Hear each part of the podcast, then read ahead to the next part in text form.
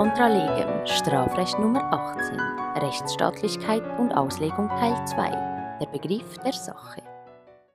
Wir beschäftigen uns wieder ein bisschen mit Rechtsstaatlichkeit und in diesem Zusammenhang mit den Begriffen der Sache bzw. des Vermögenswertes. Ein bisschen Rechtsgeschichte, jüngere Rechtsgeschichte. In Artikel 141 der alten Fassung vor der Revision 1995, Unterschlagung und Fundunterschlagung, hieß es, wer um sich oder einen anderen unrechtmäßig zu bereichern, klassische Bereicherungsabsicht, eine fremde, bewegliche Sache, die ihm durch Naturgewalt, Irrtum, Zufall oder sonst ohne seinen Willen zugekommen ist, oder ein fremdes Tier, das in seinen Gewahrsam geraten ist, sich aneignet. Zweitens, eine fremde bewegliche Sache, die er gefunden hat, sich aneignet, wird auf Antrag mit Gefängnis oder Buße bestraft. Gefängnis, das war damals Freiheitsstrafe bis zu drei Jahren. Diese Bestimmung ist heute, das wissen Sie, nicht mehr in Kraft. Heute haben wir das ersetzt einerseits durch Artikel 137, die unrechtmäßige Aneignung, andererseits insbesondere was diese Varianten betrifft, der Unterschlagung bzw. Fundunterschlagung durch Artikel 141 bis, wer Vermögenswerte, die ihm ohne seinen Willen zugekommen sind, unrechtmäßig in seinem oder eines anderen Nutzen verwendet, wird auf Antrag mit Freiheitsstrafe bis zu drei Jahren oder Geldstrafe bestraft. Sie sehen sofort, also man sieht sofort, der Unterschied bezieht sich eigentlich auf das Tatobjekt. Und das Tatobjekt ist in der alten Fassung 141 eine Sache, in der neuen Fassung 141 bis ein Vermögenswert. Jetzt Vermögenswert ist ein Begriff, der im Prinzip sehr unglücklich gewählt nichts anderes bezeichnet als einen Vermögensbestandteil. Ein Vermögensbestandteil hat mit dem Wert der ganzen Geschichte nichts zu tun. Dazu haben wir auch schon ein Video gemacht. Auslöser dieser Geschichte war der ähm, Entscheid Nechmat. Ähm, das ist der Entscheid 87415 von 27. Oktober 1958. Also ist jetzt irgendwie 70 Jahre her.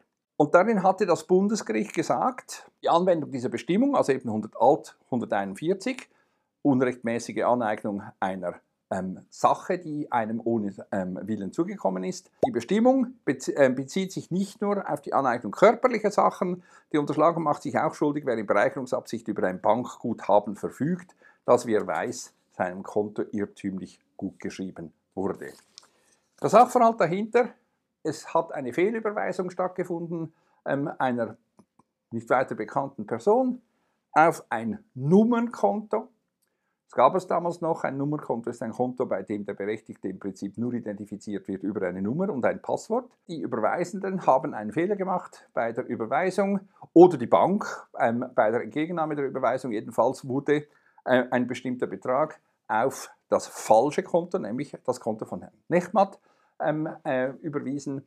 Der hat das ähm, lustigerweise bemerkt ähm, und hat es abgehoben und hat es im Prinzip verlacht. Also er hat die, den Vermögen, die Vermögenswerte, die ihm zugekommen sind, ohne seinen Fehler, ohne seinen Wunsch, ähm, ausgegeben. Und dann hat die überweisende Person ähm, gesagt, hey, gib das Geld zurück. Und er hat gesagt, zuerst hat er gesagt, nein. Ähm, und dann hat, ähm, hat man geklagt, dann wurde das festgestellt durch Feststellungsurteil zivilrechtlich, dass er es schuldet. Und dann war aber die überweisende Bank noch nicht zufrieden und hat auch Strafanzeige gestellt. Und Nechmat hat dann gesagt, also mit allem Respekt, da steht, wer eine fremde bewegliche Sache ähm, äh, sich aneignet, ein Guthaben auf einem Konto ist keine Sache. Das Bundesgericht schützt aber die gegenteilige Meinung, indem es zum Beispiel ähm, in der Erwägung A schreibt, nach der Literatur- und Rechtsprechung, nach der in der Literatur- und Rechtsprechung vorherrschenden vom Kassationshof bei der Auslegung des Hellerei-Tatbestandes übernommenen Auffassung sind darunter, also unter dem Begriff der Sache, nur körperliche Gegenstände zu verstehen, nicht auch Forderungen, soweit diese nicht in einem Wertpapier verkörpert sind. Dafür sprechen vor allem die Gesetzesmaterialien und der allgemeine Sprachgebrauch, Sowohl der herkömmliche Wortsinn wie die Ansicht des historischen Gesetzgebers beruhen auf dem Sachbegriff, wie ihn das Zivilrecht geprägt hat. Das Bundesgericht hatte kurz zuvor gesagt, eben das Strafgesetzbuch gibt keine nähere Umschreibung des Ausdrucks Sache, den es bei den Aneignungsdelikten verwendet. Das ist auch nicht nötig, weil eben der Begriff ja vom ZGB definiert wird. Das Bundesgericht sagt dann aber weiter, ganz interessant, Das Strafrecht ist jedoch vom Zivilrecht unabhängig und es steht ihm frei, zivilrechtliche Begriffe einen abweichenden Inhalt zu geben, der dem strafrechtlichen Bedürfnis auf die wirtschaftlichen Gegebenheiten abzustellen, gerechter wird. Man sieht, jetzt kommt der Rekurs auf die Gerechtigkeit. Wenn das Recht auf die Gerechtigkeit rekurriert, ist immer Vorsicht angesagt, weil typischerweise wird damit das Recht dann gebrochen. Bundesgericht fährt weiter. Den Begriff der Sache im Unterschlagungstatbestand in einen veränderten wirtschaftlichen Verhältnissen berücksichtigen, weiteren Sinn aufzufassen, als ihn der historische Gesetzgeber verstanden hat, steht Artikel 1 nicht entgegen. Darum geht es hier nicht. Strafbar ist nur, wer ein Verhalten an den Tag legt, das vom Gesetz ausdrücklich mit Strafe bedroht ist. Eine Aneignung einer Sache ist das dasselbe wie eine Aneignung oder ein Abheben von einem Konto. Nach dieser Bestimmung, Artikel 1, ist jede Auslegung zulässig, die dem wahren Sinn des Gesetzes entspricht, wie er sich aus dem Gesetz innewohnenden Wertungen und seinen Zweckgedanken logisch ergibt. Dazu muss man wissen, dass die Zwecke nicht im Recht enthalten sind, sondern vom Auslegenden in das Recht hineingelegt werden. Sätze enthalten ihren Sinn nicht selbst, sagt unser heiliger Wittgenstein, sie bieten nur die Möglichkeit, diesen Sinn auszudrücken. Innerhalb dieser Schranken also des Zweckes, der nicht enthalten ist im Text, soll und darf der Richter eine Norm ausdehnend auslegen, das heißt, der Beurteilung den wirklichen, ganz interessant, das Bundesgericht kennt natürlich den, den wirklichen Sinn des Gesetzes und nicht den Gesetzeswortlaut zugrunde legen. Im Rahmen solcher Gesetzesauslegung ist auch der Analogieschluss erlaubt, denn er dient bloß als Mittel sinngemäßer Auslegung. Der Grundsatz, oh keine Strafe ohne Gesetz, der heilige Feuerbach würde sich im Grabe umdrehen, verbietet bloß über den dem Gesetz bei richtiger Auslegung zukommenden Sinn hinauszugehen, also neue Straftatbestände zu schaffen oder bestehende derart zu erweitern, dass die Auslegung durch den Sinn des Gesetzes nicht mehr gedeckt wird. Eine kleine Anekdote dazu, als die Schweiz bei den ähm, damaligen Nationalsozialisten ähm, interveniert hat und gesagt hat, ähm, Entschuldigung, was ihr da mit den Juden macht, ist nicht irgendwie merkwürdig und wahrscheinlich nicht zulässig, ähm, widerspricht den Menschenrechten, haben die Nationalsozialisten geantwortet, ist, wir halten uns an die Menschenrechte, nur Juden sind eben keine. Das heißt, Auslegung, die freie, die wilde Auslegung, die hier propagiert wird, ist eben genau die, die uns Sorge bereitet.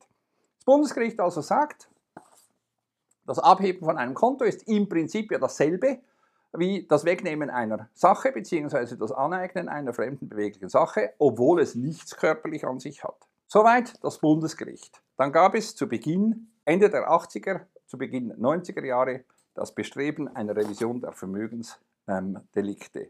Und die entsprechende Expertenkommission hat darauf verzichtet, den Begriff der Sache, obwohl ihm Kritik erwachsen ist, ähm, zu verändern, weil die Expertenkommission gesagt hat, ist ja nicht nötig, das Bundesgericht versteht unter Sache ja ohnehin auch nicht dingliche, also auch Forderungen sind nach Vorstellung des Bundesgerichtes, also was sollen wir denn das Gesetz ändern? Daraufhin hat das, wohlgemerkt, das ist der Bericht der Expertenkommission, daraufhin hat das Bundesgericht wiederum geantwortet und zwar im Entscheid 116 4 134. Es schreibt, die Gesetzesmaterialien lassen nicht erkennen, aus welchen Gründen der historische Gesetzgeber beim Tatbestand der Unterschlagung im Sinne von 141 nicht eine dem Artikel 140 Ziffer 1 Absatz 2 in etwa entsprechende Tatbestandsvariante geschaffen hat. 40, also alt 140 1 2 beschlägt die Veruntreuung von Geld, das wird dort namentlich genannt.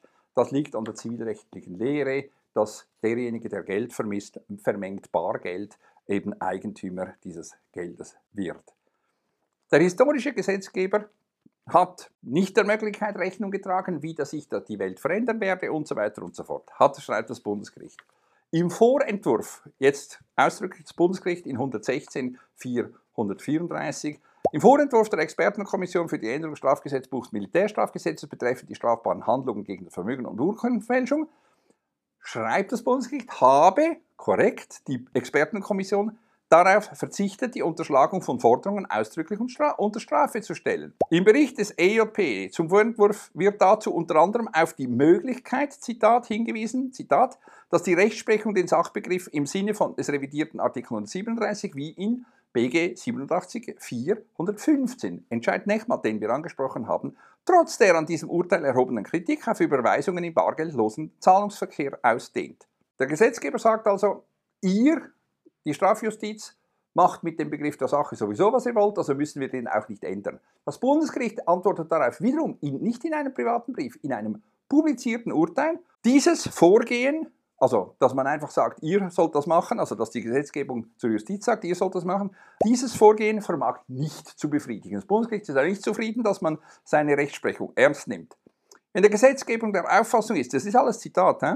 Gesetzgebung der Auffassung ist, dass die Unterschlagung von Forderungen, etwa begangen durch unrechtmäßige Verwendung eines Bankguthabens, welches dem Täter irrtümlich gutgeschrieben wurde, strafbar ist, dann sollte er im Rahmen der Revision des Vermögensstrafrechts einen diesbezüglich klaren und eindeutigen Tatbestand schaffen.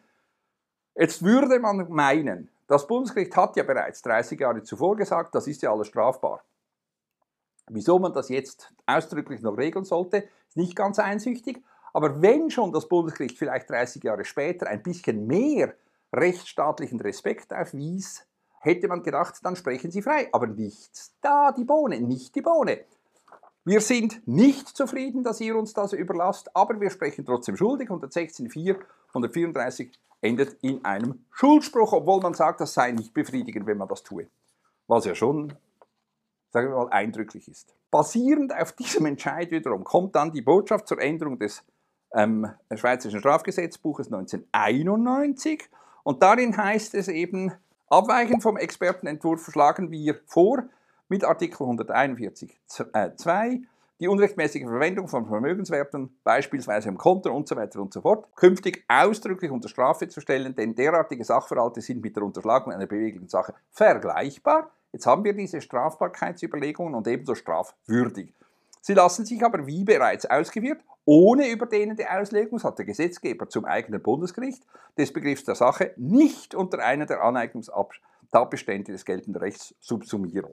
Gleichwohl wertete das Bundesgericht in einem Entscheid vom 2. März 1990, das ist der zitierte 116.434, einen solchen Fall erneut als Unterschlagung im Sinne von 100. Es übernimmt also eigentlich niemand so richtig die Verantwortung dafür, aber am Schluss endet das Ganze aber jedenfalls damit, dass wir den Begriff der Vermögenswerte eingeführt haben das heißt, wir haben jetzt 141 bis, wer Vermögenswerte, die ihm ohne seinen Willen zugekommen sind, unrechtmäßig und so weiter und so fort, meinend alle Vermögensbestandteile, die eben keine Sachen sind. Sachen sind zwar auch Vermögensbestandteile, aber die gehen vor dem Begriff der Vermögenswerte. Man hat in diesem Zusammenhang auch ähm, Konkursdelikte angepasst, dazu aber in einem anderen nächsten Video.